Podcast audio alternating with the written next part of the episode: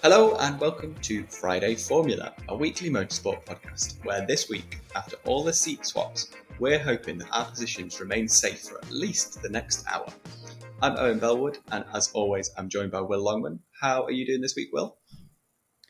I'm good, but I've clearly got some very bad news for you because silly season on Friday Formula has started, and you've been replaced with your Dutch friend from last week. Uh, imagine if he just walked in now from behind. That's how they do it in Formula One as well. They like call yeah. call drivers in and go, look behind you, and uh, that's their their predecessor is predecessor the next driver, the the heir to their throne walks in. I do kind of feel like that's probably how it happened at Mercedes. They had like Valtteri in signing his release contract. He walked out, and then George immediately walked straight in. I I don't think anyone had to tell Valtteri anything really, did they? No, probably not. Probably not. I think it, it's been a done deal since like before Sakhir. He's just he's just known. He's just been reluctant to it.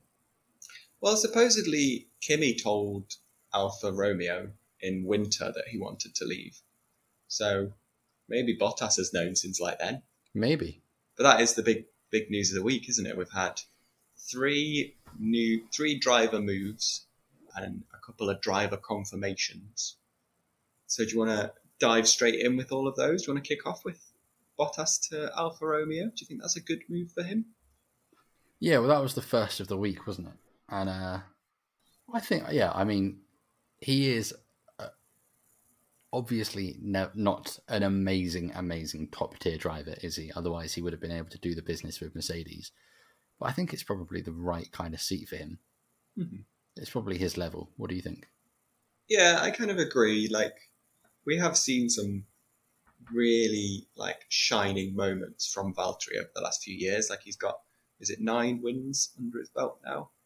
Uh, which, when you're partnered with someone as kind of dominant as Lewis Hamilton, it's not to be sniffed at. He's, he's done reasonably well in Mercedes, come second in the drivers' standings a couple of times, and help the team get its constructors championships.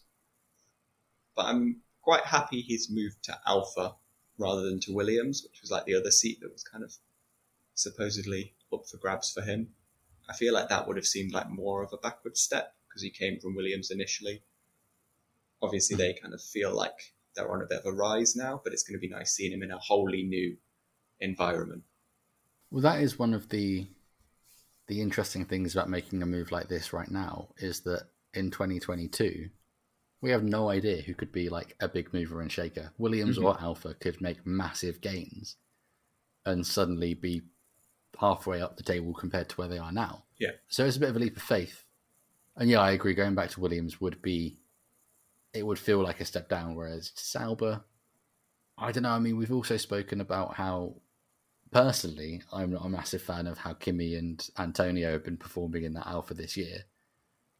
And maybe they've not unlocked full potential, and maybe that's something that Bottas can. Yeah, it feels like there's been a few times with both Kimi and uh, Antonio where they've come really close to points and quite a good finish, and then just either someone in the team or one of the drivers has just made a stupid mistake. Like when Kimi hit Mazepin in the pits in Hungary. That was a really ridiculous mistake to make, and then a few like tyre calls have been a bit questionable. So, I mean, I don't think Bottas is going to bring. He's definitely not going to bring more experience than Kimi does, but I guess having like five years at the World Championship winning team is maybe there's going to be a few practices that they've done there that he could maybe bring to Alfa as well. Um, but something I kind of found a similarity to was like Seb's move to Aston Martin. Seb went from Ferrari, which had obviously been winning, not winning to the same extent, but challenging Mercedes in a few years, to then Racing Point, that is now Aston Martin, that was a pretty standard midfield team. Mm-hmm.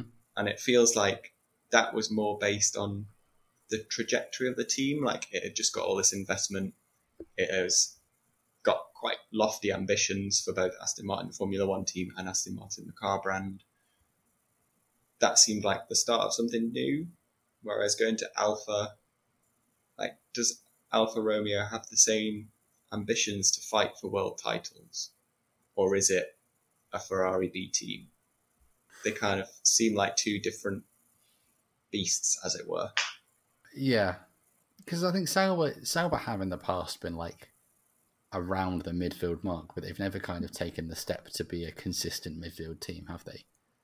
Like they've come eighth in the la in 2019 2020 they were eighth in the constructors this season they're ninth behind williams Mm. um so yeah it is probably a bigger step a, a bigger downgrade than seb's to aston martin but again that's not to say that it's not partly driver error at the moment like No. they've had the same driver lineup for three years now and i think it was quite telling that uh this weekend in in the Netherlands, Robert Kubica came in uh, with one free practice session and finished fifteenth, which is absolutely where you would expect Kimi and Antonio to be.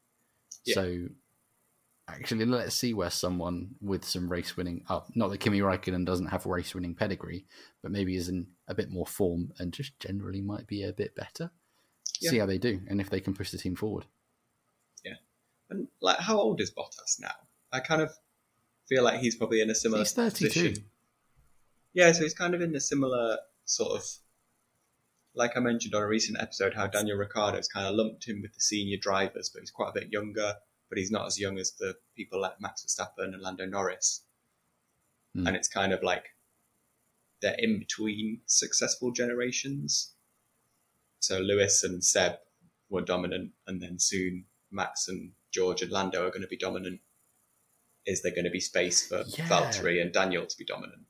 Like, That's fascinating, isn't it? Because there's like a massive gulf where there just must have not been the talent coming through. hmm. Or there was, but it got fired and ended up in Formula E. Yes. But even the top, the kind of the four elder statesmen of Formula One at the moment are all world champions. Yeah. In Fernando, Kimi, Lewis, and Seb. Hmm. and you wouldn't, I don't think anyone would expect the next world champion to be Bottas or Ricciardo. You would probably say Max Verstappen, Charles Leclerc if he gets a good car for him, or George Russell. Yeah. So skipping skipping them out a bit. But is is that just because the the class of F2 2018 was so good that they've mm. pushed those people out to, like you say, Formula E or other racing series, or just out of a seat in Formula One? and they've actually also completely wiped the floor with any of the young drivers that were there as well. Like Marcus Ericsson has gone to IndyCar. and is doing pretty pretty blindingly in IndyCar now. Yeah, Yeah, it's strange how there hasn't been that kind of progression down with age. It's always just been one person dominant. But I mean, as we're moving on to the younger people, that does kind of bring us nicely on to Valtteri's replacement at Mercedes. Uh, so as soon as it was announced that he was going to be moving to Alfa Romeo, I think immediately everyone just started assuming George Russell was going to be going in there because imagine if they'd announced someone else. But then on Tuesday morning, the news did break. George Russell to Mercedes. I mean, first of all, you have to give them props because the way that they've made this look like George Russell is Valtteri Bottas's replacement and not Mercedes have fired Valtteri Bottas for George Russell, which is actually what has happened. Yeah, Has been very smart and clever and classy, but it's also a lie. Like they have fired or they've they've fired Valtteri Bottas, and because George Russell is a better driver than him. Full stop. That's what happened. Yeah. Do you think that's the way people have perceived it as that George has replaced Bottas? Um, do you think that's all come down with the order that they announced things? How like they Yeah, waited I- until Bottas was announced to then announce George. Yeah, I think it's been very cleverly handled by their PR. And well, not just clever, like it's it's smart. It, it's nice for Valtteri, hmm. really, because it's no skin off George's back if he's announced first or second, is it? No, And it doesn't make it's in it's in Mercedes' best interests because it doesn't make them look like villains. But all round, I mean, we've been expecting this for quite a while, haven't we? yeah, I think probably since Hungary, it's kind of seemed like it was definitely going this way. Up until that point, like Toto had always said, he wasn't decided. They were giving both drivers the chance to prove themselves. But just when you looked back at how George was performing in that Williams and how like Bottas hasn't had the best start to this season. Yeah. It sort of began to look like a no brainer. And like if they didn't pick George, that he was going to end up finding a seat somewhere else. Like, would he really have stuck with Williams for another year waiting? Yeah. See, I, I would have gone back even further. I would have gone back to the Sakhir race, which is when I think we kind of knew. Mhm. And I think like George slipped up on the radio because obviously it was a terrible race for him and he was very emotional. And he said, um, We'll get this opportunity again. And then he went, I hope, I hope Yeah. we'll get this opportunity again. it's like, it was kind of destined from very early on. And Yeah. he's very close with Toto and he has trust in his own ability. And he's not he's not put a step wrong, even if he's with Williams. Well, I say that he has put many steps wrong. Yeah, there's, it's interesting that there's been a few like times when he was like running in the points in his Williams, like at uh, Mugello last year, was it, where he crashed into the safety car? Yeah. Or was it Imola? Oh, um, Imola, Imola. It was at the end of the year, and then it was the beginning of the year this year, wasn't it? Yeah. Yeah, where he was in the points and everyone was like, it's going to happen, it's going to happen. And then he obviously was like, heating his tyres a bit too much, spun out and crashed. And everyone said, it's the curse of George Russell. But if it was, there's a lot of other drivers where if that happened, they'd be like, oh, why are they so rubbish? What's wrong with them? Who's giving them a drive? Yeah, So it's interesting how like he's he's an immense talent, but he has had a few little slip ups as well. And I think that's kind of something that's been great about his time at Williams. He's had time to make these mistakes, figure out his place in the team, figure out his style of driving, and then move on somewhere else. Whereas there's been a few examples of some young drivers getting bumped up to big teams a bit too soon, not having a chance to make mistakes, not having a chance to crash or get used to a crash, and it being sort of detrimental to their kind of potential future. I think we're probably going to talk about one of them in a second, aren't we? Um, Yeah, I had But- more points to make about George, but I think I've inadvertently Yeah, so come I. up with an excellent segue. remember this, listener. Remember this. But yeah, I, I mean, it's funny you mentioned Imola because I was thinking back to this year's Imola, and I wonder. I, I'd like to know how much or what the conversations were between George and Mercedes and Bottas and Mercedes, Hmm. like at that time when George took Bottas out. I'd be really interested to know what the situation was like then. Like not Yeah. not after the crash, not in the aftermath, but like the tensions. There must have been some tension boiling up because I don't think if that's any other driver, George Russell goes over and smacks him in the head. I just don't think it happens. no, like obviously there were a lot of tensions running high because it was another opportunity where points were on the table, but he wanted to prove to Mercedes that he could do that. So then, in his mind, a Mercedes driver has stopped that from happening. So he's like, "Why are you hampering my chances at your seat?" Yeah, was I feel like that was a rare like chink in his armor because George has obviously been very professional and very kind of grown up and mature the whole time he's been in Formula One. That was the only sort of little tarnished moment. but again, like it's because there's never been anything on the table for him. hmm Like he's never really been at risk of losing anything until, yeah, the curse of him in Imola and Sakhir, and then and then he has shown emotion, and he's like broken down either in tears because he's messed it up for himself or out of his control, Mhm. or in that occasion, it's probably the only occasion in the last three years that I can remember that he's actually like had a right to be angry or possibly be angry Mhm. and he really hit out. And that's Yeah. something that he's going to have to make sure doesn't happen too often when he's fighting for world championships, which he's literally going to be doing next year. Oh my god, that's insane! Yeah, Yeah, it's mad. I think the dynamic next year is going to be interesting because I kind of it's weird. Everyone's saying George Russell is replacing Bottas, but he's on a long term deal, whereas Bottas was only ever on one year deals. So it kind of more feels like this is them setting up George to replace Lewis. So it's like there's going to be not like training and mentorship like you would if you were like if I was hiring my replacement in a job. He's obviously going to be learning a lot in that role though, and he's probably going to be given second option on strategy and not be like the set number two driver, but Lewis is still the star of the show. So how is he going to kind of fit into that role? And then at what point is the crossover going to come? Like Lewis is going to retire at some point. Mm. So it's going to be interesting seeing it go from, like we saw with like Charles Leclerc and Seb, how Seb was the elder statesman and charge, uh, and Charles was the junior, basically. And then eventually those switched. And last year, Charles was the leader of the pack Yeah. and Seb was spinning around at the back. Hopefully, it doesn't get as like tense and fractious as it did at Ferrari there. But that's going to be like at least probably two years where it's quite interesting to see what the relationship's like between those two drivers. I think it's probably similar as well to the Max Verstappen moving to Red Bull while Daniel Ricciardo's there, and it's something that Drive to Survive shone a light on very well. If if if they didn't ha- hype it up a little bit, but Hmm. Ricciardo felt the pressure because Max was putting in the performances, and that's the key thing. If George goes into qualifying every week and starts out qualifying Lewis, then Mercedes are going to be forced into giving him the strategy Yeah. and not Lewis. And that's where the tension is going to come because that's new for that team over Yeah. the last five years.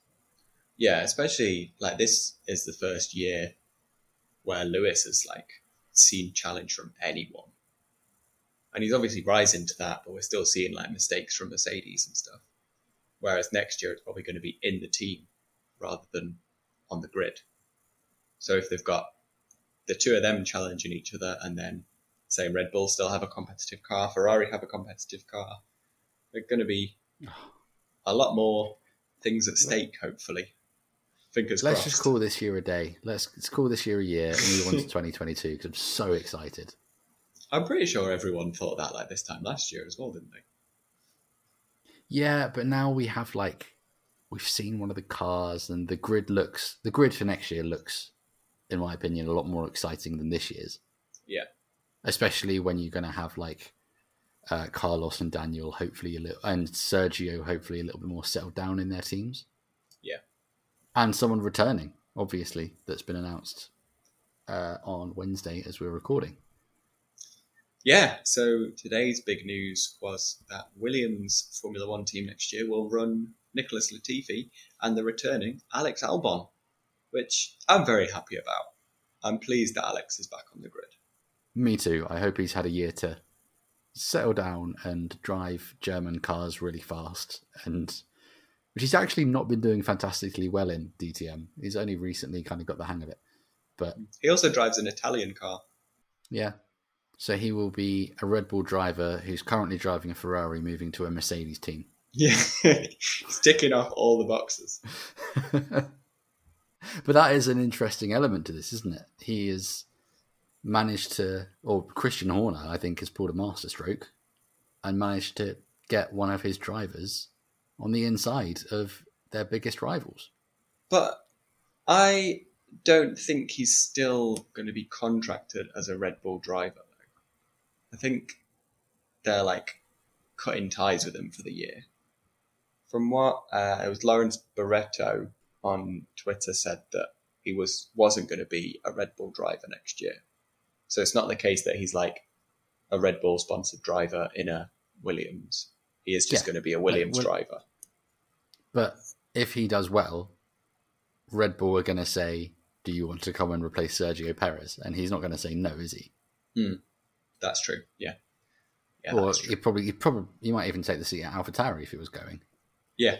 The weird thing that kind of jumped out to me during the whole like Alex to Williams thing. Obviously, it's great. Very happy that he's there. Did come a bit of a surprise when people started saying that this was rumored. But I found the framing from Christian Horner a bit odd. That he was like, "Why are Mercedes going to stop my Red Bull driver from going to Williams when Mercedes don't really control the seat?" but Christian Horner controls four seats. So surely he's just as much to blame because he's not put Alex in one of his seats. It just seemed a bit odd that he was like, Mercedes are the bad guys here, even though I don't want to give them a job. Yeah, that's a very good point. I think that was put to him in one of the interviews over the weekend, like about AlphaTauri, and I think the uh, the answer he gave was, "Well, that's one for Franz Tost or for Dietrich." Uh, I can't pronounce his name. Uh, the head of Red Bull, not Helmut. So I, yeah, I'm not sure where Christian Horner sits on dishing out the seats. Whether he just concentrates on the two he's given for Red Bull, I'm not really Yeah. sure. But yeah, interesting. Yeah, like obviously, I'm very happy that both Gasly and Tsunoda are staying at Alpha AlphaTauri, and that Alex is going to find a home on the grid. I just didn't think it was very fair to say that Mercedes were the bad guys when Red Bull fired him, and Red Bull has four seats. No one else has four seats. I, I think it was probably just Christian Horner being dramatic and trying to get the headlines, which we all know he loves But to then, do. what right did Mercedes have to say anything about Williams hiring a driver? I think it was to do with them wanting to get Nick de Vries in the seat though, because he's a Mercedes driver. But then you can say exactly the same to Toto Wolff. He's got two seats. If he wants Nick De Vries to have one, he could have had one. Yeah, yeah, that's true. But two is less than four, so my point still stands. There's an ex Red Bull driver in a Mercedes seat at the moment, in Daniel Ricciardo. Yeah, I know there's not the same relationship, but there's going to be want- something like seven drivers that have come through the Red Bull Junior Academy will be on the grid next year.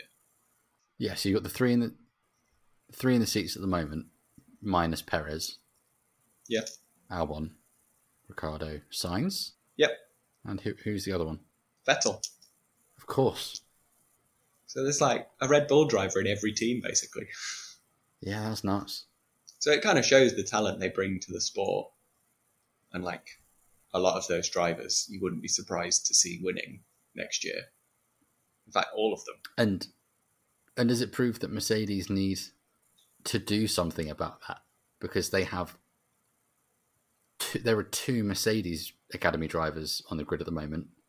One of them is in their team now for next year, and the other one is Esteban Ocon, who has left, cut hmm. ties, and gone to Alpine. Ferrari have the seat at Alfa Romeo; they can do what they what they like with. Clearly, there's not the same relationship at Williams, so do they need to do something about that? But then I think you start to come down to there basically needs to be another team because there's so much talent coming through the ranks in Formula Two. You've got people like Nick De Vries that are sitting on the side waiting for a seat. You've got people like Nico Hulkenberg that had to go because there was no seat. There's a lot of drivers out there, but there's there is only 20 spaces. Obviously, there's people that you would want to get rid of to make space, but could Formula One do with an extra team or two? Probably. Would it make the races more exciting? Don't know. I quite like 20 though. It's quite a nice round number. Yeah, like when you go back and watch sort of, was it like 15, 16 when we had like 24 drivers on the grid? Or was it Yeah. 13, 14? Uh, and it looks, it looks busy. But the problem with that was that most of those teams, there was a big initiative, wasn't there, F1 did to get more teams into the sport. Hmm. And it just turned out that they were all as slow as each other and just competed against each other. So it was pointless. yeah, they all went bankrupt. So Yeah. did not really work. But then the other Red Bull news today was that Gasly and Tsunoda were going to stay at AlphaTauri. Um, this, I feel like this seemed like a dead cert for quite a while. Gasly's been coming basically fifth every week. Tsunoda seems to have kind of got over his little bumps in the road and be getting a little bit more consistency. So I'm pretty happy to see this one. Yeah, it'd be nice just to see Tsunoda hit his stride a little bit in the second half of this year. Um, I still don't think we've seen his full potential. And if he doesn't perform next year, I think if he doesn't perform in the first half of next year, Red Bull are going to Red Bull and put someone else in that seat because it's not fair on Alpha Tauri. If he if if if Pierre is getting fifth every week, he's stopping that other second seat being in the points, surely Yeah. and they'll do something about it. I know obviously Red Bull's kind of got this reputation as being quite ruthless with its drivers. I would have thought like two years is a decent amount of time. I would give him the whole of next year to see if he's any good. Because, like, look at Alfa Romeo and Williams. They've got Nicholas Latifi and Antonio Giovinazzi the other way around. And they will both. So, Latifi next year will be going into his third year. Giovinazzi's had three years there. I would say Latifi's made slightly more progress than Giovinazzi.